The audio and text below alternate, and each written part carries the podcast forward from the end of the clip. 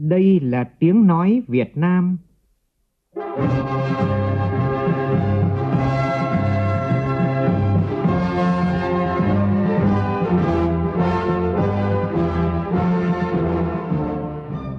là tiếng nói Việt Nam, phát thanh từ Hà Nội, thủ đô nước Cộng hòa xã hội chủ nghĩa Việt Nam.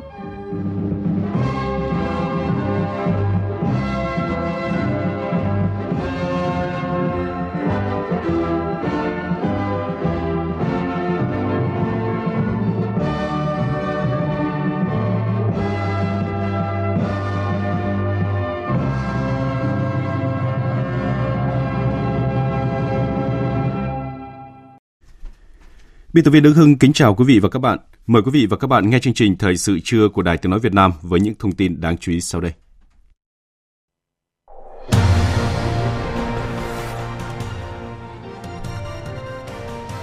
Thủ tướng Phạm Minh Chính kiểm tra đôn đốc công tác xây dựng 3 bệnh viện lớn trên địa bàn tỉnh Hà Nam. Diễn đàn Kinh tế xã hội Việt Nam 2022 với chủ đề Củng cố nền tảng kinh tế vĩ mô, thúc đẩy phục hồi và phát triển bền vững đã khai mạc trọng thể sáng nay tại Hà Nội. Bộ Giáo dục và Đào tạo mở hệ thống xác nhận nhập học trực tuyến từ hôm nay. Đại sứ quán Việt Nam tại Campuchia sẽ làm việc với các cơ quan chức năng nước sở tại để hỗ trợ các công dân Việt Nam bị lừa sang Campuchia lao động trái phép về nước. Trong phần tin thế giới, Tổng thống Mỹ Joe Biden thăm Anh khởi động chương trình mới cho quan hệ với London.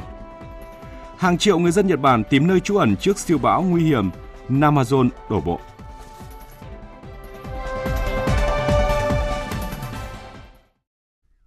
Bây giờ là nội dung chi tiết. Thưa quý vị và các bạn, dưới sự chủ trì của Chủ tịch Quốc hội Vương Đình Huệ, Diễn đàn Kinh tế Xã hội Việt Nam 2022 với chủ đề Củng cố nền tảng kinh tế vĩ mô, thúc đẩy phục hồi và phát triển bền vững đã khai mạc sáng nay tại Hà Nội.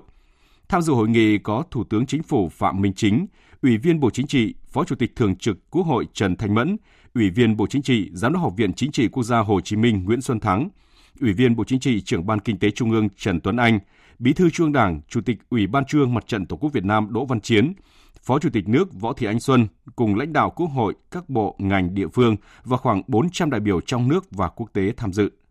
Phản ánh của phóng viên Lê Tuyết. Phát biểu khai mạc, Chủ tịch Hội Vương Đình Huệ nhấn mạnh các diễn đàn kinh tế mùa xuân, mùa thu Quốc hội khóa 13-14 và diễn đàn kinh tế Việt Nam 2021 của Quốc hội khóa 15 là phương thức rất quan trọng để huy động và phát huy rộng rãi trí tuệ, tâm huyết, trách nhiệm của các đại biểu Quốc hội, nhân dân, cử tri, các chuyên gia, nhà khoa học, đội ngũ doanh nghiệp, doanh nhân trong và ngoài nước đóng góp vào các quyết sách của Quốc hội. Chính nhờ các quyết sách đúng đắn kịp thời của Trung ương, Quốc hội, sự chỉ đạo điều hành quyết liệt của chính phủ các cấp các ngành từ trung ương đến địa phương, tình hình kinh tế xã hội nước ta tiếp tục ổn định và đạt được những kết quả rất tích cực quan trọng. Các tổ chức quốc tế như WB, IMF, ADB dự báo tăng trưởng GDP năm 2022 của Việt Nam từ 6,7 đến 7,5%, lạm phát dưới 4%. Mới đây trong tháng 8 năm 2022, tổ chức xếp hạng tín dụng Moody dự báo tăng trưởng kinh tế Việt Nam có thể đạt 8,5% năm 2022, mức cao nhất ở khu vực châu Á Thái Bình Dương và vào ngày 6 tháng 9 năm 2022, tổ chức này nâng xếp hạng tín nhiệm quốc gia dài hạn của Việt Nam từ mức BA3 lên mức BA2, triển vọng ổn định. Tuy vậy, tình hình kinh tế xã hội nước ta đang và sẽ phải đối mặt với rất nhiều khó khăn. Việc giữ vững, củng cố nền tảng kinh tế vĩ mô mà nói rộng hơn là nâng cao năng lực chống chịu, tính tự cường của nền kinh tế, thúc đẩy phục hồi phát triển kinh tế xã hội còn rất nhiều thách thức như rủi ro, thách thức do suy giảm kinh tế, bất ổn tài chính trên thế giới. Một số cấu phần của chương trình phục hồi và phát triển kinh tế xã hội chưa đạt mục tiêu yêu cầu đề ra tại nghị quyết số 43 của Quốc hội và nghị quyết số 11 của Chính phủ. Giải ngân đầu tư công còn chậm và vẫn là điểm nghẽn.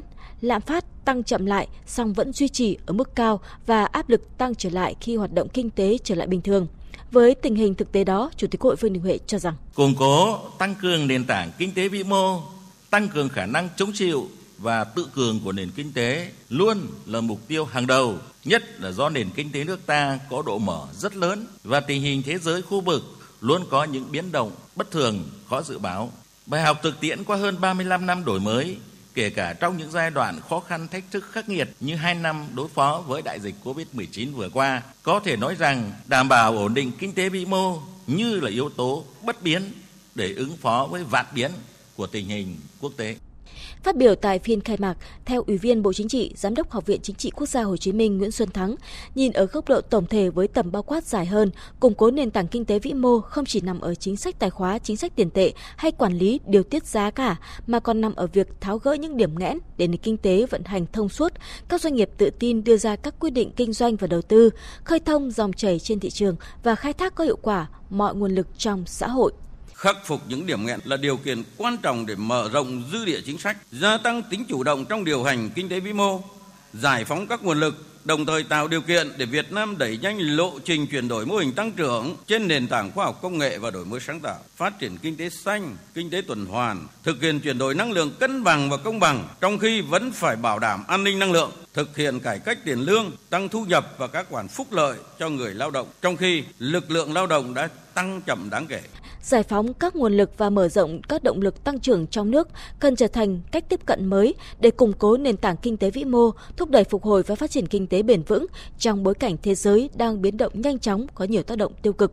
Vì vậy, cần tiếp tục cải cách thể chế, tập trung vào các giải pháp đẩy mạnh cải cách, hoàn thiện khung khổ thể chế pháp luật về quản lý đất đai và thị trường bất động sản, cắt giảm thủ tục hành chính, nâng cao hiệu lực hiệu quả của các chính sách hỗ trợ doanh nghiệp, nắm bắt tốt hơn các cơ hội mà hội nhập đang mang lại cho Việt Nam, khôi phục và mở rộng hoạt động sau đại dịch, triển khai có hiệu quả gói phục hồi kinh tế xã hội, khơi thông các điểm nghẽn tạo điều kiện cho các địa phương, các ngành kinh tế và các doanh nghiệp phát triển – sau phiên khai mạc sáng nay, Diễn đàn Kinh tế Xã hội Việt Nam năm 2022 diễn ra hai phiên họp chuyên đề. Tại phiên họp chuyên đề về đẩy mạnh cải cách thể chế, hoàn thiện chính sách về đất đai, các đại biểu nhấn mạnh giải pháp quan trọng nhằm hoàn thiện thể chế góp phần xây dựng luật đất đai sửa đổi. Nhóm phóng viên Thành Trung và Lại Hoa phản ánh. Nhấn mạnh một số giải pháp căn bản nhằm giải quyết những bất cập trong đấu giá quyền sử dụng đất để ngăn ngừa các hành vi có tác động làm nhiễu loạn thị trường bất động sản. Giáo sư tiến sĩ Hoàng Văn Cường, Phó Hiệu trưởng Trường Đại học Kinh tế Quốc dân cho rằng cơ chế giá đất cho phát triển bất động sản phải xác định phù hợp với giá trị thị trường của đất đai và sử dụng cơ chế thị trường trong lựa chọn các nhà đầu tư dự án phát triển bất động sản. Đáng chú ý, nhà nước phải trực tiếp thực hiện thu hồi và đền bù giải phóng mặt bằng theo cơ chế thống nhất đối với mọi dự án đầu tư phát triển. Khi nhà nước thu hồi thì nhà nước sẽ đền bù cho cái người có đất bị thu hồi bằng cái giá trị tương ứng với đúng mục đích đất người ta đang sử dụng và khi giao đất cho nhà đầu tư thì nhà nước sẽ thu cái tiền sử dụng đất tương ứng với cái giá trị đất đai mà chúng ta giao để nhà đầu tư đầu tư để phát triển. Như vậy ấy, phương thức tự thỏa thuận chỉ nên được áp dụng cho hai trường hợp. Trường hợp thứ nhất là người dân đóng góp đất đai vào để trở thành các cổ phần cùng đầu tư kinh doanh với doanh nghiệp hoặc là người dân sẽ tự thỏa thuận với nhau để thực hiện cái cơ chế chuyển đổi đất đai. Phân tích thách thức đổi mới các chính sách về tài chính đất đai, những đổi mới cần thiết đối với hệ thống liên quan đến đất đai – giáo sư, tiến sĩ khoa học Đặng Hùng Võ, nguyên Thứ trưởng Bộ Tài nguyên và Môi trường nhấn mạnh, vấn đề trọng tâm cần giải quyết thấu đáo đó là giá đất thị trường. Chúng ta đừng lầm lẫn cái giá trị đất đai trên thị trường với lại cái giá giao dịch của từng thương vụ một. Cái giá giao dịch của từng thương vụ một thì chắc chắn là nó là cái con số bấp bênh là bởi vì lần giao dịch này với lần giao dịch khác rồi điểm này với điểm khác nó có những cái khác biệt mà người ta dựa vào đấy có thể nói rằng không có giá giá trị thị trường. Nhưng mà giá trị thị trường là gì? Là kết quả ước lượng về giá thị trường. Đấy là kết quả của một bài toán thống kê. Chính vì vậy mà chúng ta không bao giờ có giá trị thị trường là một con số chính xác. Tham gia trao đổi, thảo luận bàn tròn liên quan đến tài chính đất đai, bộ trưởng bộ tài chính hồ đức phước đề nghị quy định xác định giá đất trước thời điểm giao đất và trong thời điểm 6 tháng. Ra soát lại các phương pháp xác định giá đất để định ra phương pháp xác định một cách phù hợp nhất, chính xác nhất, nhất quán nhất. Chẳng hạn phương pháp so sánh, một phương pháp rất là khoa học. Cái phương pháp hệ số, chúng ta bỏ được cái khung giá đất có nghĩa khi chúng ta xây dựng hệ số là tiềm cần với giá thị trường. Và khi có biến động điều chỉnh bằng hệ số để chính xác thì sẽ dùng cái hệ số nó dày hơn, tính quy định cho cái từng hệ số ở các cái, cái loại nhà hay là loại công trình. Các đại biểu nhấn mạnh về việc quy hoạch và kế hoạch sử dụng đất dành cho phát triển các công trình phải phù hợp với chiến lược phát triển.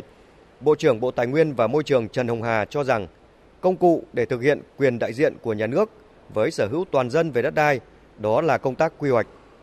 Công tác quy hoạch phải đổi mới về phương pháp, nội dung và hình thức và xác định lại cái vị thế của nó để quy hoạch mang quyền hạn và trách nhiệm của nhà nước trong việc phân bổ cái nguồn lực tài nguyên hết sức quý giá và quan trọng này, nguồn tài nguyên đặc biệt, giải quyết được công bằng bình đẳng cho các bên, nhưng nói đúng ra nó phải đảm bảo công bằng bình đẳng cho các thế hệ và nó giải quyết được cái nhu cầu sử dụng đất và thông qua cái công cụ này nó thể hiện được cái tính dân chủ đến người dân có thể tham gia quá trình này. Tại phiên chuyên đề 2 về thúc đẩy việc thực hiện các chính sách hỗ trợ doanh nghiệp và người lao động, tạo động lực phục hồi sản xuất kinh doanh và phát triển bền vững, các đại biểu làm rõ các ưu tiên và một số trọng tâm trong điều hành kinh tế vĩ mô cũng như trong phục hồi và phát triển kinh tế xã hội của đất nước, những khó khăn vướng mắc trong quá trình giải ngân các nguồn vốn hỗ trợ doanh nghiệp, các yếu tố đảm bảo năng lực cạnh tranh và những giải pháp để doanh nghiệp nâng cao sức chống chịu và chủ động nắm bắt cơ hội phát triển. Bà Hà Thu Thanh, Chủ tịch Hội đồng thành viên, Công ty tư vấn kiểm toán Deloitte Việt Nam nêu ý kiến cải thiện tính ổn định về tài chính và tính thanh khoản cho các doanh nghiệp như chúng ta thấy để cải thiện về cái khó khăn về tài chính. Thứ hai là hỗ trợ các doanh nghiệp duy trì được cái hoạt động liên tục và cái khả năng thích ứng thông qua việc cải thiện tính linh hoạt trong điều hành để nâng cao năng suất lao động. Cùng với đó là cái việc tiếp tục cải cách các thủ tục hành chính, tiếp tục giảm thiểu các thủ tục thanh kiểm tra đối với các doanh nghiệp. Các đại biểu cũng cho rằng những giải pháp về nâng cao chất lượng nguồn nhân lực cần bám sát thực tiễn phát triển trong bối cảnh nước ta đang hội nhập sâu với nền kinh tế toàn cầu. Về kế hoạch nâng cao chất lượng nguồn nhân lực trong thời gian tới, ông Lê Văn Thanh, Thứ trưởng Bộ Lao động, Thương binh và Xã hội đề ra 6 nhóm giải pháp. Trong đó, sự vào cuộc của các doanh nghiệp, các tổ chức quốc tế là rất quan trọng. Thực hiện đổi mới căn bản toàn diện và nâng cao chất lượng nguồn nhân lực, trong đó có chất lượng giáo dục đào tạo, mà trọng tâm đó là chuyển đổi số, hiện đại hóa cơ sở vật chất thiết bị, thay đổi cái phương thức ờ, giáo dục đào tạo, nhất là giáo dục đại học và giáo dục nghề nghiệp. Đây là một cái ờ, vấn đề rất là quan trọng mà đã được chủ trương nhất quán từ trước đến nay và hiện nay chúng ta cũng đang tiến hành làm và tất nhiên thời gian tới chúng ta cần phải đẩy mạnh hơn nữa cái việc này. Chiều nay, Diễn đàn Kinh tế Xã hội năm 2022 diễn ra phiên toàn thể, tọa đàm cấp cao với chủ đề củng cố nền tảng kinh tế vĩ mô, thúc đẩy phục hồi và phát triển bền vững. Thời sự VOV, nhanh, tin cậy, hấp dẫn. Chương trình Thời sự trưa tiếp tục với các tin quan trọng khác. Sáng nay, Thủ tướng Chính phủ Phạm Minh Chính và đoàn công tác đã đi khảo sát hiện trường kiểm tra đồn đốc công tác xây dựng 3 bệnh viện lớn trên địa bàn tỉnh Hà Nam, gồm cơ sở 2 Bệnh viện Lão Khoa, cơ sở 2 Bệnh viện Việt Đức và cơ sở 2 Bệnh viện Bạch Mai. Ngay sau khi kiểm tra, Thủ tướng có cuộc làm việc với Phó Thủ tướng Lê Văn Thành, quyền Bộ trưởng Bộ Y tế Đào Hồng Lan, Bí thư tỉnh ủy Hà Nam Lê Thị Thủy và lãnh đạo các bộ ngành cơ quan trung ương và các bệnh viện. Phóng viên Vũ Khuyên đưa tin. Các dự án đầu tư xây dựng mới cơ sở 2 của bệnh viện Bạch Mai, bệnh viện Hữu nghị Việt Đức đang đặt được đặt tại phường Liêm Tuyền, thành phố Phủ Lý, tỉnh Hà Nam. Đây là hai dự án nằm trong đề án đầu tư xây dựng mới 5 bệnh viện tuyến trung ương và tuyến cuối tại thành phố Hồ Chí Minh được Thủ tướng Chính phủ phê duyệt đầu năm 2014. Cơ sở 2 của Bệnh viện Bạch Mai có quy mô 1.000 giường, tổng mức đầu tư được phê duyệt là 4.990 tỷ đồng. Còn cơ sở 2 của Bệnh viện Hữu nghị Việt Đức có quy mô 1.000 giường, tổng mức đầu tư được phê duyệt là 4.968 tỷ đồng với mục tiêu xây dựng bệnh viện hiện đại ngang tầm khu vực nhằm giảm tài cho các bệnh viện tuyến trung ương. Cả hai dự án đều do Ban Quản lý Dự án Y tế trọng điểm của Bộ Y tế làm chủ đầu tư. Cả hai cơ sở này được Bộ Y tế phê duyệt năm 2014, khởi công năm 2015, kỳ vọng hoàn thành năm 2017. Tuy nhiên đến nay vẫn chưa thể đi vào hoạt động. Còn dự án cơ sở 2 Bệnh viện Lão Khoa nằm tại xã Khả Phong, huyện Kim Bảng, được Bộ Y tế phê duyệt năm 2017. Bệnh viện Lão Khoa Trung ương là chủ đầu tư. Dự án khởi công vào tháng 1 năm 2022 đã giải ngân hơn 276 tỷ đồng. Tin chi tiết về buổi làm việc của Thủ tướng với các cơ quan liên quan đang diễn ra sẽ được chúng tôi cập nhật trong các bản tin sau. Sáng nay tại Hà Nội, Phó Chủ tịch nước Võ Thị Ánh Xuân dự lễ tuyên dương học sinh là con cán bộ công chức viên chức lao động thuộc các công đoàn trực thuộc Công đoàn Viên chức Việt Nam đạt giải cao trong các kỳ thi quốc gia quốc tế năm học 2021-2022. Tin của phóng viên Việt Cường. Phát biểu tại lễ tuyên dương, Chủ tịch Tổng Liên đoàn Lao động Việt Nam Nguyễn Đình Khang biểu dương chúc mừng thành tích của 503 cháu học sinh đạt giải quốc gia quốc tế trong các kỳ thi, trong đó có 166 cháu đạt giải nhất và huy chương vàng cấp quốc gia quốc tế, là con đoàn viên, người lao động thuộc Công đoàn Viên chức Việt Nam. Khẳng định đây là những thành tích rất đáng tự hào và càng có ý nghĩa hơn trong bối cảnh khó khăn của việc dạy và học do ảnh hưởng của dịch COVID-19. Ông Nguyễn Đình Khang mong muốn Tổ chức Công đoàn Việt Nam nói chung, Công đoàn viên chức Việt Nam nói riêng, các bác, các cô, các chú đặt nhiều kỳ vọng ở các cháu, mong muốn các cháu tiếp tục học tập, rèn luyện, vượt mọi khó khăn, đạt thêm nhiều thành tích mới. Tôi đề nghị các cấp ủy đảng, chính quyền, các cơ quan chuyên môn các cấp, tổ chức công đoàn và đoàn viên người lao động trong hệ thống công đoàn viên chức Việt Nam tiếp tục quan tâm chăm lo nhiều hơn nữa cho sự nghiệp giáo dục, tạo điều kiện tốt hơn, đầy đủ hơn cho việc học tập và rèn luyện, phấn đấu của các cháu, học sinh, sinh viên để ngày càng đào tạo được nhiều học sinh, sinh viên giỏi, góp phần phát hiện và bồi dưỡng nhân tài cho đất nước. Em Vũ Hà Anh, đại diện học sinh đạt giải chia sẻ. Con xin hứa sẽ không ngừng trau dồi, bồi dưỡng, tự học, tự rèn luyện để thực sự là con ngoan, trò giỏi, xứng với công ơn của cha mẹ, thầy cô cũng như mong đợi của các bác đã được thể hiện qua những phần thưởng và những lời khen dành cho chúng con ngày hôm nay. Tại buổi lễ, Phó Chủ tịch nước Võ Thị Anh Xuân cùng lãnh đạo Tổng Liên đoàn Lao động Việt Nam, Công đoàn Viên chức Việt Nam đã trao phần thưởng tặng đại diện cho các cháu học sinh đạt giải quốc gia quốc tế năm học 2021-2022. Sau khi các trường hoàn thành công bố điểm chuẩn trúng tuyển đại học năm nay, Bộ Giáo dục và Đào tạo mở hệ thống xác nhận nhập học trực tuyến từ hôm nay đến 17 giờ ngày 30 tháng 9. Những thí sinh đã có tên trong danh sách trúng tuyển thì cần xác nhận nhập học trực tuyến trên hệ thống của Bộ và tại trường để đảm bảo cơ hội trúng tuyển. Còn những thí sinh đủ điều kiện trúng tuyển nhưng có sai sót trong quá trình đăng ký thì các trường đại học vẫn dành chỉ tiêu bổ sung để hỗ trợ cho nhóm thí sinh này. Phóng viên Minh Hường thông tin. Bộ Giáo dục và Đào tạo tổ chức chạy lọc ảo cho tất cả các nguyện vọng theo các hình thức xét tuyển trong cùng một đợt, giúp các trường xác định được tỷ lệ ảo chính xác để đưa ra được số lượng thí sinh trúng tuyển sát thực tế nhất. Sau khi các trường công bố thí sinh trúng tuyển, một trong những vấn đề thí sinh gặp phải là dù đủ điều kiện trúng tuyển nhưng không có tên trong danh sách trúng tuyển của trường. Đây đều là những thí sinh đăng ký xét tuyển bằng phương thức xét tuyển sớm. Với những trường hợp thí sinh này, hầu hết các trường đều có phương án hỗ trợ, bảo đảm quyền lợi tối đa cho học sinh. Ông Nguyễn Tiến Dũng, Phó Hiệu trưởng Trường Đại học Hà Nội cho biết. Với trường chúng tôi trong số hơn 20.000 nguyện vọng đăng ký xét tuyển thì có khoảng 70 thí sinh bị sai sót thì tôi nghĩ là cái tỷ lệ sai sót này là tương đối thấp và có thể chấp nhận được và nằm trong cái khả năng nhà trường hoàn toàn có thể xử lý được để đảm bảo quyền lợi tốt nhất cho các em. Giải pháp của chúng tôi đó là chúng tôi để dành ra một cái dư địa nhất định trong cái chỉ tiêu tuyển sinh để đáp ứng nhu cầu học tập của các em này khi các em đã xác nhận là mình có sai sót và tiếp tục đăng ký vào trường. Ông Nguyễn Văn Minh, hiệu trưởng trường Đại học Sư phạm Hà Nội cũng cho biết, trường tiếp nhận thông tin của thí sinh đến hết ngày 30 tháng 9 và đã dành sẵn một số lượng chỉ tiêu dành cho nhóm thí sinh này. Chúng tôi sẵn sàng trừ lại một số chỉ tiêu để khi mà các em có những cái sai sót, những bất cập thì mình phải có chỗ để cho các cháu Thứ hai là khi có đơn chúng tôi sẽ làm việc trực tiếp và nhanh nhất đối với vụ đại học để kiểm tra lại cái hệ thống nếu như thông tin đó là sai sót thực sự mà các cháu có đủ điều kiện để vào trường thì mình phải giải quyết cho các cháu. Liên quan đến lĩnh vực giáo dục, tại Hà Nội, lực lượng chức năng đang tổ chức tổng kiểm tra toàn bộ xe hợp đồng đưa đón học sinh. Qua thực tế đã phát hiện nhiều trường hợp vi phạm. Theo thống kê, Hà Nội hiện có trên 100 trường trong và ngoài công lập sử dụng xe đưa đón học sinh với số lượng xe lên tới hàng nghìn chiếc. Tuần Văn hóa Du lịch tỉnh Long An năm 2022 chính thức khai mạc tối qua. Đây là cơ hội để ngành du lịch tỉnh Long An tìm kiếm đối tác tổ chức các hoạt động xúc tiến đầu tư, đánh thức tiềm năng du lịch phong phú của địa phương. Tin của phóng viên Nguyễn Quang thường trú tại thành phố Hồ Chí Minh.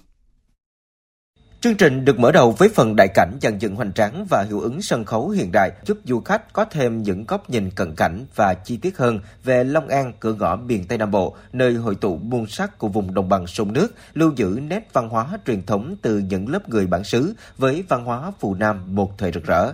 Ông Nguyễn Anh Dũng, Giám đốc Sở Văn hóa, Thể thao và Du lịch cho biết, trong lần đầu sự kiện được tổ chức, ngành du lịch tỉnh nỗ lực giới thiệu những nét riêng đặc trưng của địa phương thông qua những tour tuyến điểm du lịch gắn với sinh thái sông Vàm Cỏ Đông và Vàm Cỏ Tây, vùng trũng Đồng Tháp 10, làng nổi Tân Lập và làng Mai. Bên cạnh đó còn có điểm tuyến sinh thái gắn với hơn 120 di tích chỉ có tại Long An. Long An đang tập trung vào du lịch miền sông nước, sinh thái nghỉ dưỡng, trải nghiệm.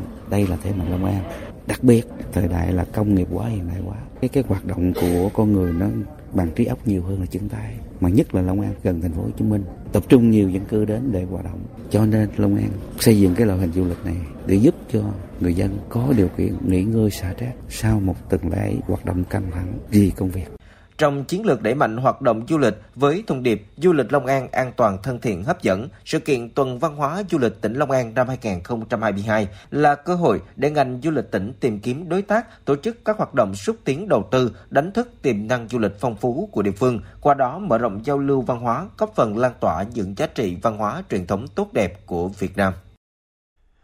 Cũng tại tỉnh Long An, sáng nay giải chạy Long An Marathon 2022 về Đồng Tháp 10 khởi tranh tại huyện Vĩnh Hưng. Dịp này, Sở Văn hóa Thể thao và Du lịch tỉnh Long An và tạp chí Nông thôn Việt ký hợp tác về việc đẩy mạnh phong trào rèn luyện thể dục thể thao, nâng cao sức khỏe cho người dân địa phương. Ban tổ chức cũng trao tặng các suất học bổng với tổng trị giá 200 triệu đồng cho học sinh tại huyện Vĩnh Hưng. Thông tin từ Bộ Công Thương cho biết cơ quan biên phòng Canada vừa có kết luận cuối cùng trong vụ việc điều tra giả soát thuế chống bán phá giá với ống thép dẫn dầu nhập khẩu, trong đó có Việt Nam.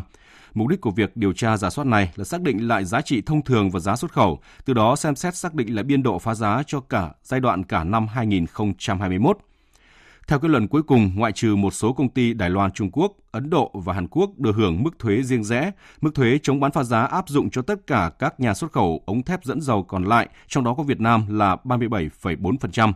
Mức thuế này sẽ được áp dụng từ ngày 6 tháng 9 năm nay, thời hạn để các bên đưa ra bình luận với kết luận cuối cùng là ngày 19 tháng 9 tới đây. Thời gian qua, nhiều chính sách tín dụng của chính phủ như là nghị quyết 55 về chính sách tín dụng phục vụ phát triển nông nghiệp nông thôn, chính sách hỗ trợ vốn cho cá nhân, doanh nghiệp bị ảnh hưởng bởi dịch COVID-19 đã được Ngân hàng Nông nghiệp và Phát triển nông thôn Agribank triển khai hiệu quả, qua đó giúp nhiều chủ trang trại, doanh nghiệp hồi sinh sau đại dịch COVID-19.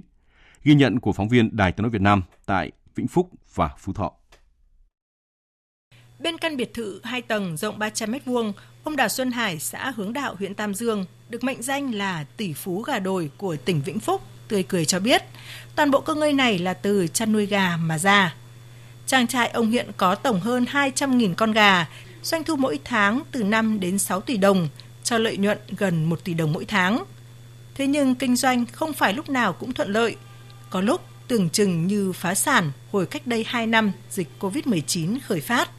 Trong cái giai đoạn mà Covid á, không ai muốn làm ông chủ, đứng không yên, ngồi không yên. Tổng cái trang trại của tôi lúc bây giờ khoảng độ 17 vạn gà bố mẹ. Khi nở ra không bán được thì tổng của tôi là gần 40 tỷ tiền gà nằm trong chuồng. Nhưng rồi với bản lĩnh và sự nhanh trí, ông quyết định chuyển toàn bộ số gà giống không bán được sang nuôi cả thịt nhằm cầm cự thêm vài tháng vãn dịch. Khi đó gà lớn xuất được chuồng. Khó khăn lớn nhất lúc đó là vốn, vì chuyển từ nuôi hàng trăm nghìn gà giống sang gà thịt cần lượng vốn khá khá để mua thức ăn, duy trì đàn. Và ông đã có lời giải khi Agribank hỗ trợ. Thì trong lúc bây giờ rất là căng vấn đề vốn. Thì lúc bây giờ gây cấn thì đề nghị ngân hàng cho vay thêm 3 tỷ. Lúc đó gần Tết, duyệt cho vay luôn 3 tỷ thì lúc đó tôi tự tin thêm là mình giữ trang trại. Thế là từ đó thì tôi qua được cái sóng gió đấy. Còn ông Bùi Quang Hiệu ở xã Tiên Kiên, huyện Lâm Thao, tỉnh Phú Thọ, chủ trang trại cho biết – bình quân mỗi tháng doanh thu 3 tỷ đồng, trừ chi phí trang trại, ông lãi gần 1 tỷ. Quy trình chăn nuôi theo mô hình khép kín và tuần hoàn, tức là chủ động từ con giống, muốn nước ngoài về, sau đó lai tạo. Thức ăn chăn nuôi cũng tự sản xuất để kiểm soát chất lượng đầu ra, đầu vào. Để có cơ ngơi như ngày nay, ông Hiệu nhiều lần nhắc đến Nghị định 55 và Ngân hàng Agribank chi nhánh Lâm Thao, bởi nếu không có ngân hàng cho hạn mức vay 7 tỷ đồng với lãi suất chỉ 5% một năm thì trang trại không thể vượt qua nhiều cơn bạo bệnh trong đợt dịch tả lợn châu Phi và dịch Covid-19. Rất là may mắn là vừa rồi có cái nghị định ờ, 55 của chính phủ về cái, cái tín dụng ờ, ngân hàng tạo điều kiện cho bà con được cái hỗ trợ tín dụng vay vốn. Trước kia là nhà mình chỉ có 100 lái thôi. Sau là cái nguồn vốn này thì mình lên được 300 lái. May là đồng hành cùng Agribank huyện Lâm Thao cũng tạo điều kiện cho gia đình gói hỗ trợ Covid đến giờ phút này nó cũng ổn định. Không chỉ các cá nhân, chủ trang trại, hợp tác xã được tiếp cận chính sách ưu đãi từ Nghị định 55, mà nhiều doanh nghiệp cung cấp vật tư nông nghiệp đầu vào cho sản xuất nông nghiệp và các doanh nghiệp sản xuất, thu mua, chế biến, tiêu thụ các sản phẩm, phụ phẩm nông nghiệp cũng đang được hưởng lợi rất lớn từ chính sách này. Như công ty Junma Phú Thọ thu mua nguyên liệu từ rừng trồng của người dân về làm gỗ ván ép xuất khẩu thị trường Mỹ là một ví dụ. Ông Cù Đức Hoàng Tài, đại diện công ty cho biết. Hiện tại cái lãi suất vay của Agribank đối với Dung Nam Phú Thọ đang là 5%. Cái lãi suất vay rất là ưu đãi. Cái nguồn vốn vay của Agribank thì giúp cho công ty có thể đầu tư nhiều máy móc và nhà xưởng mới để ừ, tái sản xuất và phục hồi. Theo ông Trịnh Văn Sơn, giám đốc Agribank chi nhánh Phú Thọ, kết quả cho vay nông nghiệp nông thôn theo Nghị định 55 trong 6 tháng qua đạt hơn 10.200 tỷ đồng, với hơn 48.000 khách hàng. Nguồn vốn này đang giúp cho chương trình Tam Đông của địa phương phát triển, ngay cả trong giai đoạn khó khăn do Covid-19. Ừ, sứ mệnh của Agribank, hiện nay tôi cho đấy là sứ mệnh mà truyền tải cái vốn nông nghiệp nông thôn. Các ngân hàng khác có cũng không làm được, vì người ta không có mạng lưới. Đây có thể nói là cái hơn hẳn của Agribank. Và trên địa bàn tỉnh Phú Thọ thì cấp ủy chính quyền địa phương cũng đều khẳng định là vị thế của Agribank trên địa bàn tỉnh Phú Thọ. Và chúng tôi có thể nói là nhân tố chính để đóng góp phát triển nông nghiệp nông thôn. Một thông tin đang thu hút sự quan tâm của dư luận. Đại sứ quán Việt Nam tại Campuchia đang tích cực hợp tác với các đơn vị chức năng, nước sở tại để hỗ trợ các công dân Việt Nam mong muốn trở về nước. Phóng viên Đài tiếng nói Việt Nam, thường trú tại Campuchia đưa tin. Liên quan đến vụ việc hàng chục người Việt Nam tháo chạy khỏi casino ở thành phố Ba Vất, tỉnh Svay Rieng, Campuchia, gần cửa khẩu Mộc Bài của Việt Nam, ông Nguyễn Hải Trung, trưởng phòng cộng đồng, Đại sứ quán Việt Nam tại Campuchia cho biết, hôm nay đoàn công tác của Đại sứ quán sẽ làm việc với các cơ quan chức năng Campuchia để hỗ trợ giải cứu các công dân Việt Nam bị lừa sang Campuchia lao động trái phép về Việt Nam. Trước đó, vào lúc 14 giờ 30 ngày 17 tháng 9, tại khu vực tòa nhà chung cư kinh doanh đánh bạc online ở thành phố Ba Vất, tỉnh Svay Rieng, 60 người Việt Nam đã tháo chạy về phía đồn cửa khẩu Ba Vất. Những người này làm việc trong một casino ở tỉnh Svay Rieng, Campuchia. Họ lợi dụng cơn mưa lớn tháo chạy về hướng cửa khẩu Mộc Bài, Tây Ninh. Tuy nhiên, chỉ 56 người chạy thoát khỏi casino và được tiếp nhận ở cửa khẩu, 4 người bị bắt giữ lại. Ngay sau đó, các cơ quan chức năng đã yêu cầu casino này giao nộp thêm 11 công dân Việt Nam, trong đó có 4 người trong nhóm tháo chạy bị bắt lại, nâng tổng số nạn nhân trong vụ này lên 67 người. Hiện 56 người đang được tập trung ở đồn cửa khẩu Ba Vất, Campuchia để chờ các cơ quan chức năng hai nước Việt Nam và Campuchia thực hiện các thủ tục liên quan. Trong trường hợp công dân cần hỗ trợ đề nghị liên hệ với các cơ quan chức năng của Bộ Ngoại giao, Đại sứ quán Việt Nam tại Campuchia số điện thoại là cộng 855 3272 6274. Tổng lãnh sự quán tại Sihanoukville số điện thoại là cộng 855 3493 4039 hoặc tổng đài bảo hộ công dân là cộng 84 981 84 84 84.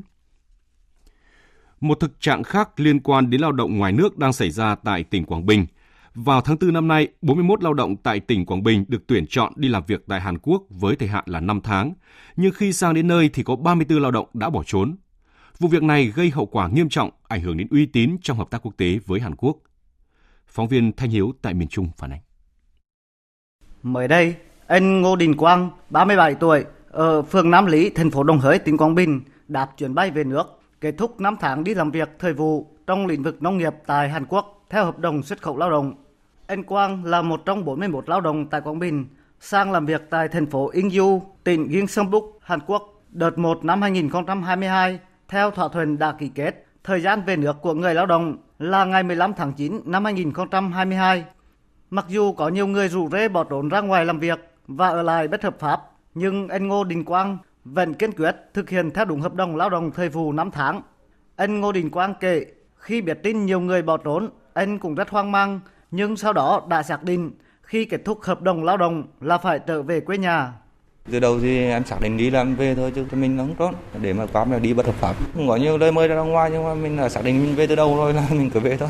Nói chung là người lao động một trốn thì bên kia thì chủ cũng không tin tưởng người Việt Nam cho lắm. Cũng mức xúc thật. Trốn nhiều quá thì cái thành phố bên kia không cấp giá cho nên là chắc cũng không qua được. Trốn như thế này thì trước mắt đã ảnh hưởng đến người Việt Nam. Cái gây khó khăn cho những cái lửa sau của tỉnh qua lại. Trong số 41 lao động tại tỉnh Quảng Bình sang làm việc tại Hàn Quốc đợt 1 năm 2022 có 34 lao động đã bỏ trốn khi đặt chân đến Hàn Quốc, không làm theo thỏa thuận và hợp đồng lao động. Sau sự việc này, các cơ quan chức năng phía Hàn Quốc đã từ chối cấp thị thực cho người lao động đi Hàn Quốc đợt 2. Trong đợt 2 này, tỉnh Quảng Bình có 55 lao động được tuyển chọn đi Hàn Quốc làm việc. Thế nhưng, gần đến ngày đi thì họ không được cấp thị thực. Bà Lê Thị Hoa ở phường Nam Lý, thành phố Đồng Hới, tỉnh Quảng Bình bức xúc. Tỉnh đã tạo điều kiện cho các lao động sang Hàn Quốc làm việc để có cơ hội thoát nghèo, nhưng nhiều người đã bỏ trốn làm ảnh hưởng đến nhiều lao động khác. Vì bởi vì trốn là cái thế hệ sau นี้ họ sẽ không đi được, họ sẽ oán trách ba mẹ trong gia đình, họ sẽ oán trách mình trốn, ta không cho tôi đi, rồi ảnh hưởng cho đến địa phương, mà trong địa phương đó là có bản thân chính gia đình mình. Để hỗ trợ 55 người lao động đợt 2 bị phía Hàn Quốc ngừng cấp thị thực, Sở Lao động Thương binh và Xã hội tỉnh Quảng Bình đã giao Trung tâm Dịch vụ Việc làm tỉnh phối hợp với cơ sở đào tạo và các đơn vị có liên quan hỗ trợ lại một khoản kinh phí cho người lao động. Những người này sẽ được ưu tiên giới thiệu việc làm trong nước và đi làm việc ở nước ngoài theo các chương trình khác phù hợp nếu họ có nhu cầu. Bà Đinh Thị Ngọc Lan, Phó Giám đốc Sở Lao động Thương binh và Xã hội tỉnh Quảng Bình cho biết. Sau khi mà có một hai người trốn đến sở làm việc của cả địa phương nguyên nhân bỏ thứ nhất là vì cái lợi ích của họ. Thứ, thứ nhất là họ sáng gặp những người mà làm sản xuất chế tạo những người quen này nó.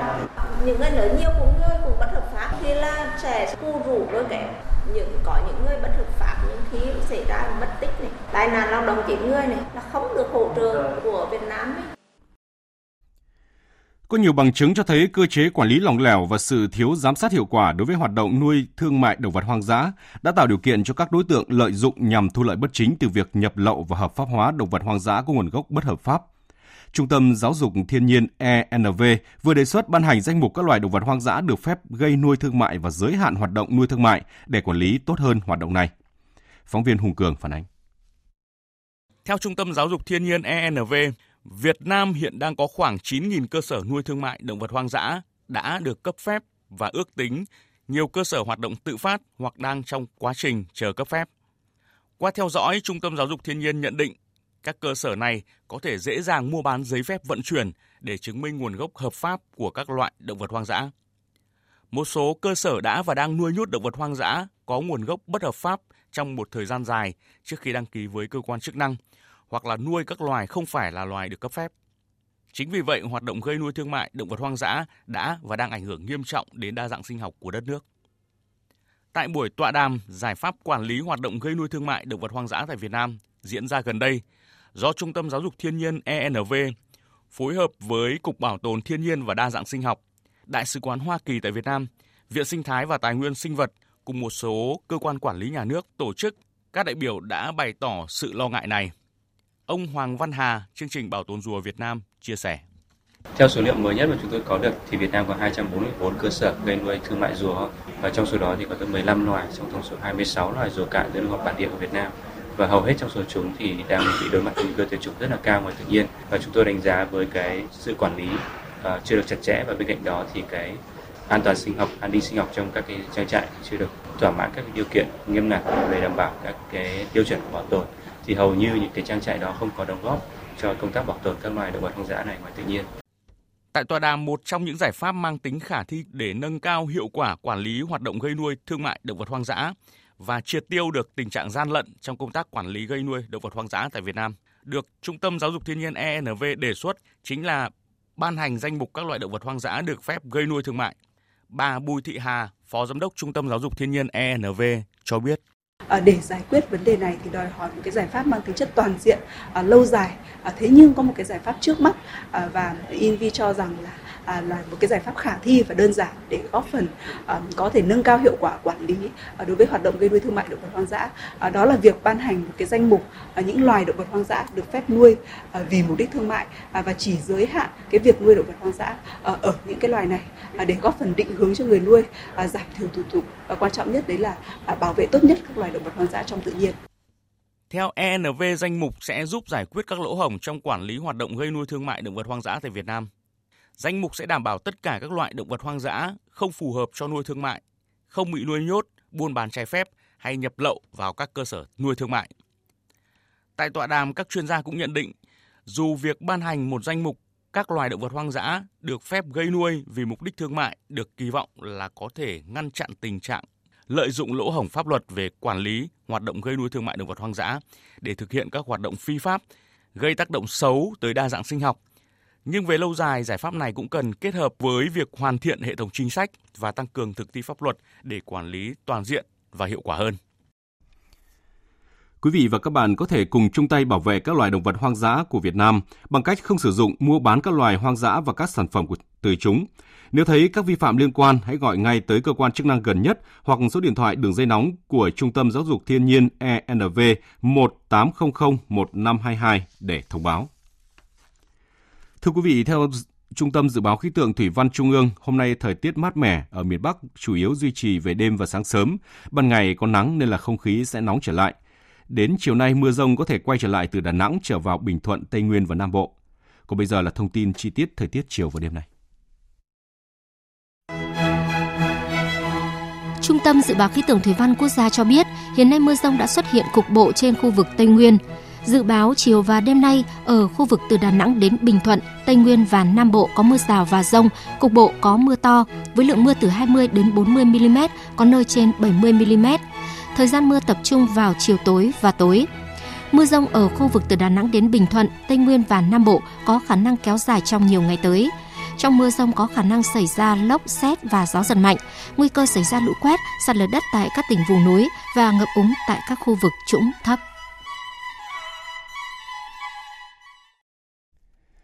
Xin được tiếp tục với phần tin thế giới. Tổng thống Mỹ Joe Biden đã đến thủ đô London, Anh để dự lễ tang của nữ hoàng Elizabeth II, cũng như là nhằm khởi động chương trình mới cho quan hệ hai nước. Nhậm chức hồi đầu tháng này, tân thủ tướng Anh Liz Truss cho thấy thấy cách tiếp cận gần như là tương đồng với Mỹ trong một loạt vấn đề, bao gồm cả cuộc xung đột tại Ukraine hay ảnh hưởng của Nga và Trung Quốc. Tuy nhiên, tuyên bố của nhà lãnh đạo Anh rằng mối quan hệ với Mỹ đặc biệt nhưng không phải là độc nhất đã báo hiệu những thay đổi trong mối quan hệ xuyên Đại Tây Dương. Biên tập viên Thu Hoài tổng hợp thông tin. Tổng thống Joe Biden đến London vào cuối ngày hôm qua. Chuyến thăm phần nhiều mang tính biểu tượng vào thời điểm chuyển giao quan hệ giữa hai nước. Tổng thống Joe Biden không có kế hoạch gặp gỡ các quan chức cấp cao trong chính phủ mới của Anh, trong đó có tân Thủ tướng Liz Truss. Hai nhà lãnh đạo đã quyết định rời cuộc gặp dự kiến trong ngày hôm nay sang tuần sau tại New York, nhân dịp cùng tham dự Đại hội đồng Liên Hợp Quốc khóa 77. Đánh giá về mối quan hệ xuyên Đại Tây Dương, tờ Bưu điện Washington cho rằng Anh là một đồng minh mà Mỹ rất cần vào lúc này để thống nhất các đồng minh châu Âu đang bị chia rẽ hơn lúc nào hết do cuộc xung đột tại Ukraine. Chính vì thế, một trong những ưu tiên của bà Liz Truss trong những tuần cầm quyền đầu tiên cũng là vấn đề mà Mỹ quan tâm nhất. Cách thức nhà lãnh đạo mới tại Anh giải quyết khúc mắc với Liên minh châu Âu trong vấn đề Bắc Ireland cũng sẽ quyết định mối quan hệ xuyên đại Tây Dương, đặc biệt là về thương mại. Thư ký báo chí Nhà Trắng Karine Jean-Pierre mới đây cảnh báo, việc Anh tìm cách xóa bỏ một số quy định về thương mại hậu Brexit sẽ không tạo ra một môi trường thuận lợi cho việc thúc đẩy thỏa thuận thương mại Mỹ-Anh được chờ đợi từ lâu. Dù không có mối liên hệ chính thức nào giữa các cuộc đàm phán thương mại giữa Mỹ và Anh với Nghị định thư Bắc Ireland, song nỗ lực hủy bỏ văn kiện này sẽ không tạo ra một môi trường có lợi cho đối thoại. Tổng thống Joe Biden đã bày tỏ ưu tiên bảo vệ lợi ích của thỏa thuận ngày thứ Sáu tốt lành, cũng như việc duy trì hòa bình, ổn định và thịnh vượng cho người dân Bắc Ireland.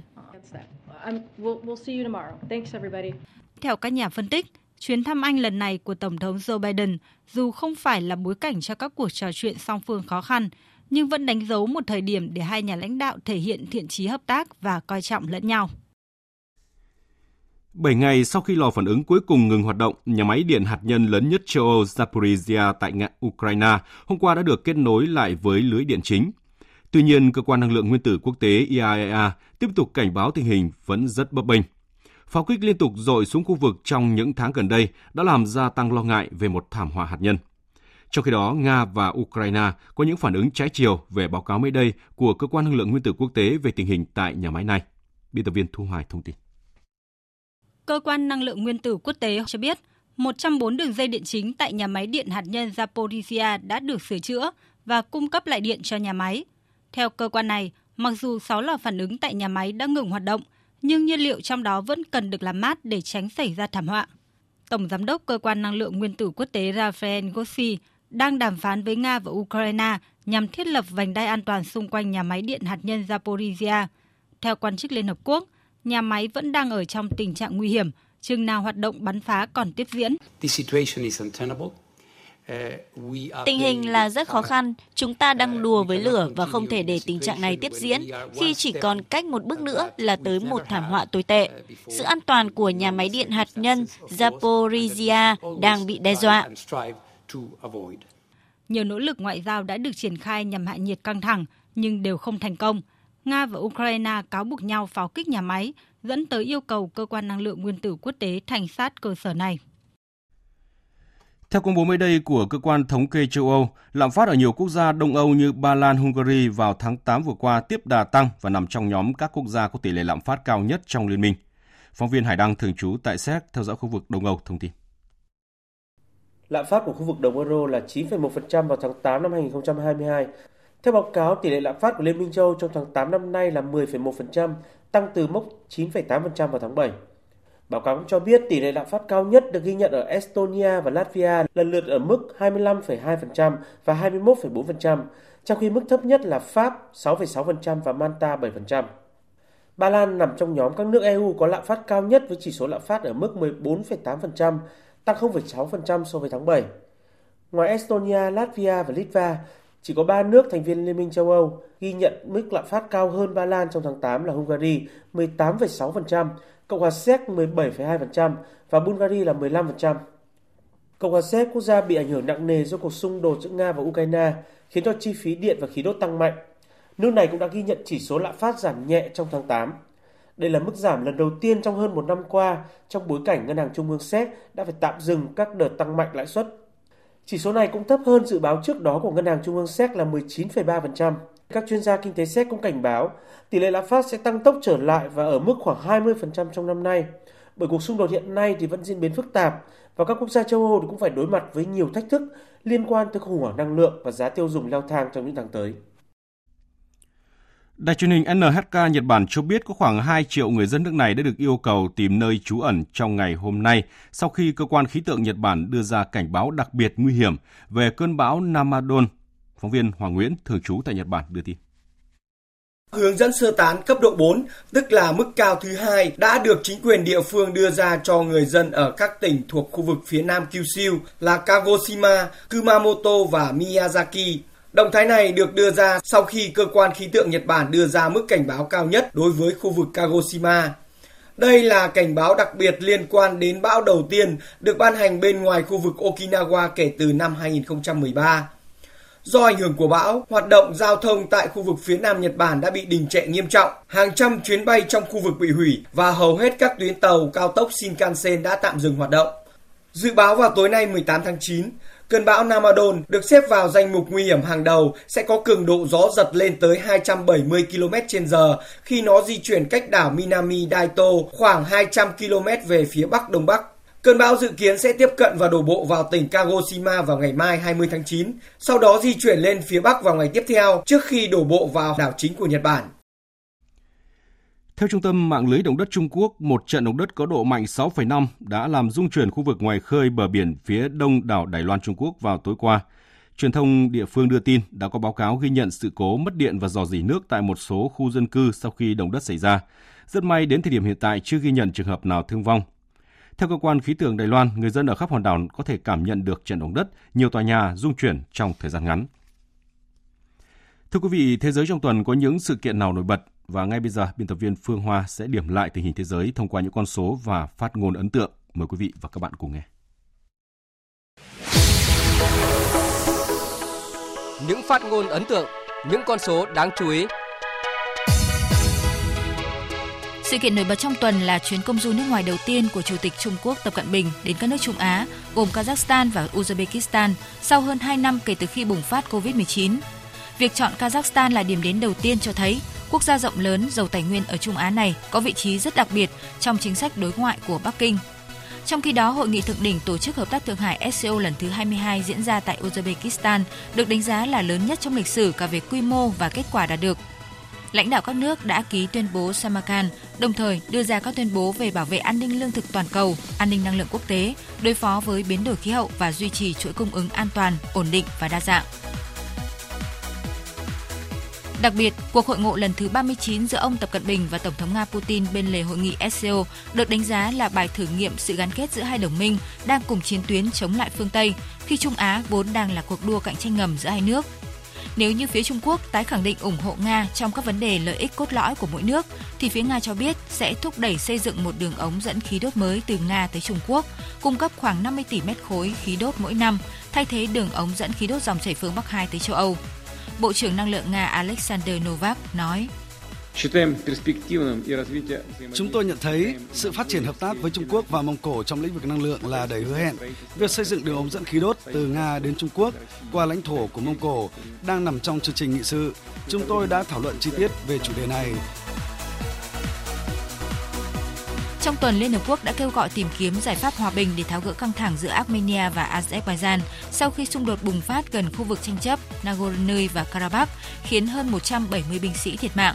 Trong khi đó, hai bên vẫn cáo buộc lẫn nhau vi phạm lệnh ngừng bắn từ tháng 11 năm 2020. Ngày 12 tháng 9, vua Charles III có bài phát biểu đầu tiên trước Quốc hội Anh trên cương vị người đứng đầu hoàng gia. Vua Charles đã dành những lời tri ân tới nữ hoàng Elizabeth và khẳng định tuân thủ nguyên tắc chính phủ lập hiến. Tiếp đó, từ 17 giờ ngày 14 tháng 9 theo giờ địa phương, người dân Anh bắt đầu lễ viếng nữ hoàng tại tòa nhà Quốc hội Anh. Lễ viếng sẽ kéo dài đến 6 giờ 30 phút ngày mai 19 tháng 9, trước khi tang lễ diễn ra vào 11 giờ cùng ngày, tức 17 giờ giờ Hà Nội. Đây có thể là một trong những sự kiện nghi lễ lớn nhất tại Anh kể từ sau chiến tranh thế giới lần thứ hai. Ngày 14 tháng 9, Thủ tướng Thụy Điển Magdalena Andersson đã tuyên bố từ chức sau thất bại trong cuộc bầu cử quốc hội vừa diễn ra. Kết quả kiểm phiếu 99% đơn vị bầu cử cho thấy khối đối lập gồm 4 đảng cánh hữu và cực hữu là Đảng Ôn Hòa, Đảng Dân Chủ Thụy Điển, Dân Chủ Cơ đốc giáo và Đảng Tự do đã giành được 176 trong tổng số 349 ghế tại Quốc hội, trong khi phe trung tả của Thủ tướng chỉ được 173 ghế. Cuộc bầu cử đánh dấu một bước ngoặt trên chính trường Thụy Điển khi mở đường cho một chính phủ đầu tiên do cánh hữu lãnh đạo tại quốc gia Bắc Âu này.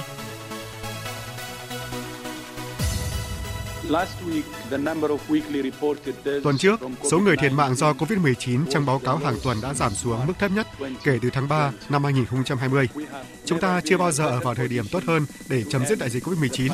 Dù chúng ta hiện chưa đến được giai đoạn đó, nhưng mục tiêu đã ở trong tầm tay.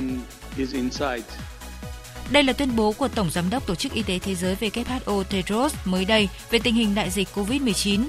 Theo đó, sau hơn 2 năm kể từ ngày 11 tháng 3 năm 2020, khi WHO chính thức tuyên bố COVID-19 là đại dịch toàn cầu, nhiều điều đã thay đổi. Dù cho rằng sẽ vẫn còn những làn sóng lây nhiễm trong tương lai, nhưng giới chức y tế khẳng định thế giới đã có trong tay những công cụ hiệu quả như vaccine và thuốc chữa để ngăn biến chứng nặng. Đồng thời, nhiều nước cũng đang đẩy nhanh kế hoạch sớm coi COVID-19 là bệnh đặc hữu.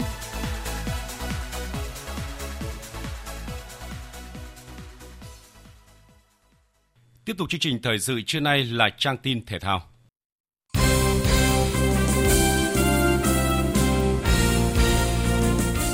Thưa quý vị và các bạn, chuẩn bị cho giải giao hữu quốc tế Hưng Thịnh 2022. Ngày hôm qua 17 tháng 9, đội tuyển Việt Nam đã có buổi tập đầu tiên tại sân vận động thống nhất thành phố Hồ Chí Minh. Trong số 32 tuyển thủ được triệu tập, Hoàng Đức vắng mặt vào phút chót vì chấn thương, còn Quang Hải được hội quân muộn do thi đấu ở giải hạng nhì Pháp. Đội tuyển Việt Nam lần lượt thi đấu với đội tuyển Singapore vào ngày 21 tháng 9 và đội tuyển Ấn Độ vào ngày 24 tháng 9. Huấn luyện viên Park Hang-seo đặt mục tiêu giành hai chiến thắng. Bên cạnh việc đánh giá phong độ cầu thủ cũng như kiểm nghiệm phương án chiến thuật mới. Huấn luyện viên Park Hang-seo cho biết. Chúng tôi có 6 cầu thủ lần đầu tập trung đội tuyển quốc gia và khoảng 10 cầu thủ dưới 23 tuổi. 2 phần 3 số cầu thủ này được khoác áo đội tuyển. Nhóm thứ hai là những cầu thủ hoàn toàn có đủ khả năng dự bị cho nhóm đầu tiên. Nhóm thứ ba là những cầu thủ trẻ. Đây là nhóm có thể cạnh tranh với nhóm cầu thủ dự bị. Còn những trụ cột khoác đội tuyển Việt Nam đến nay là năm thứ năm rồi. Vì thế tôi muốn quan sát những cầu thủ mới nữa. Liên quan đến việc triệu tập hai cầu thủ không có phong độ tốt là thủ môn Văn Toản và tiền vệ Xuân Trường, ông Park cho rằng mỗi người có một tiêu chí đánh giá khác nhau, đồng thời nêu rõ cầu thủ là tôi chọn, kết quả là tôi chịu trách nhiệm. Vị chiến lược gia 65 tuổi cũng chia sẻ về khả năng Quang Hải dự AF Cup 2022. AFF Cup là giải đấu không được FIFA công nhận. Theo tôi biết trong hợp đồng, Po FC không nhảy Quang Hải. Để cậu ấy về dự AF Cup thì buộc VFF phải thương lượng với câu lạc bộ OPPO. Khi Quang Hải về đợt này, tôi sẽ trao đổi thêm để tìm hiểu tình hình của cậu ấy. Tất nhiên không phải Quang Hải muốn về là được vì câu lạc bộ phải chấp thuận. Dự kiến Quang Hải sẽ lên chuyến bay từ Pháp về thành phố Hồ Chí Minh vào ngày mai 19 tháng 9. Trước đó thì vào tối qua 17 tháng 9 tại vòng 9 giải hạng nhì Pháp, Quang Hải vào sân khoảng 10 phút cuối trận trong chiến thắng 1-0 của câu lạc bộ Pol trước đội khách Valenciennes. Trận thắng thứ hai liên tiếp giúp câu lạc bộ Pol tạm leo lên vị trí thứ 14 trên bảng xếp hạng League 2, thoát khỏi nhóm cầm đèn đỏ. Với cá nhân Quang Hải thì việc trở lại thi đấu sau hai trận liên tiếp ngồi ngoài là một tín hiệu tích cực. Lúc 20 giờ tối nay, 18 tháng 9, đội tuyển U20 Việt Nam sẽ gặp U20 Indonesia, đội chủ nhà bảng F vòng loại U20 châu Á 2023 trong trận đấu quyết định tấm vé vào thẳng vòng chung kết. Tương quan thực lực giữa hai đội rất cân bằng, thể hiện qua việc được thắng đậm Hồng Kông Trung Quốc và Timor Leste cùng ghi chiến bàn về lọt lưới một lần. Đánh giá về U20 Indonesia, huấn luyện viên Đinh Thế Nam cho biết. Chúng tôi cũng đã được thi đấu với Indonesia rồi.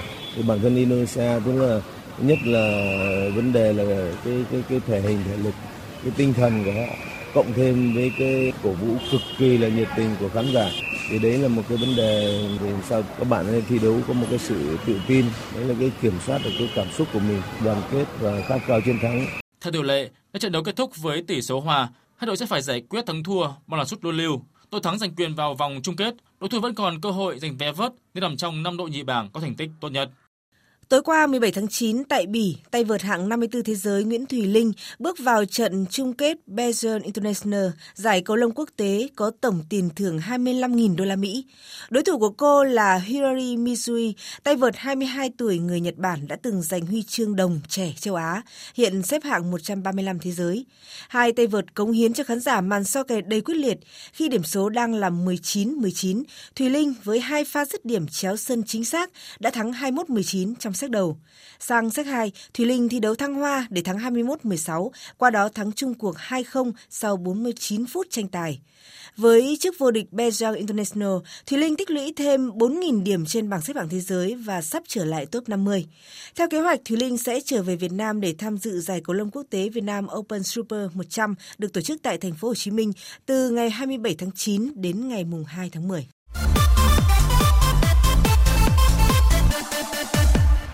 Tiếp theo là diễn biến tại vòng 8 giải bóng đá ngoại hạng Anh. Được thi đấu sớm ở loạt trận tối thứ Bảy, Manchester City đã không bỏ lỡ cơ hội vươn lên chiếm ngôi đầu bảng. Wolverhampton là đội thủng lưới ít nhất của hạng Anh tính đến trước vòng 8. Tuy nhiên, Man City chỉ mất chưa đến một phút để mở tỷ số. Kevin De Bruyne kiến tạo cho tiền vệ 100 triệu bằng Jack Grealish dứt điểm cận thành. Trong thế trận áp đảo, Phil Foden và Haaland thay nhau lập công giúp đội khách thắng dễ 3-0. cho niềm vui có được bàn thắng đầu tiên ở mùa giải này, Jack Grealish cho biết. Tôi đã phải chờ rất lâu để có thể ăn mừng bàn thắng này. Lần cuối tôi ghi bàn là khi gặp West Ham ở cuối mùa trước. Tôi mong những bàn thắng của mình có thể đóng góp cho thành công của đội và may sao trận này tôi đã làm được. Đúng là tôi đã phải nhận nhiều chỉ trích. Lẽ ra tôi phải ghi bàn cũng như kiến tạo nhiều hơn. Tôi nhận ra rằng mình sẽ luôn bị theo dõi sát sao và bị bàn tán vì số tiền 100 triệu bảng mà Man City đã mua tôi.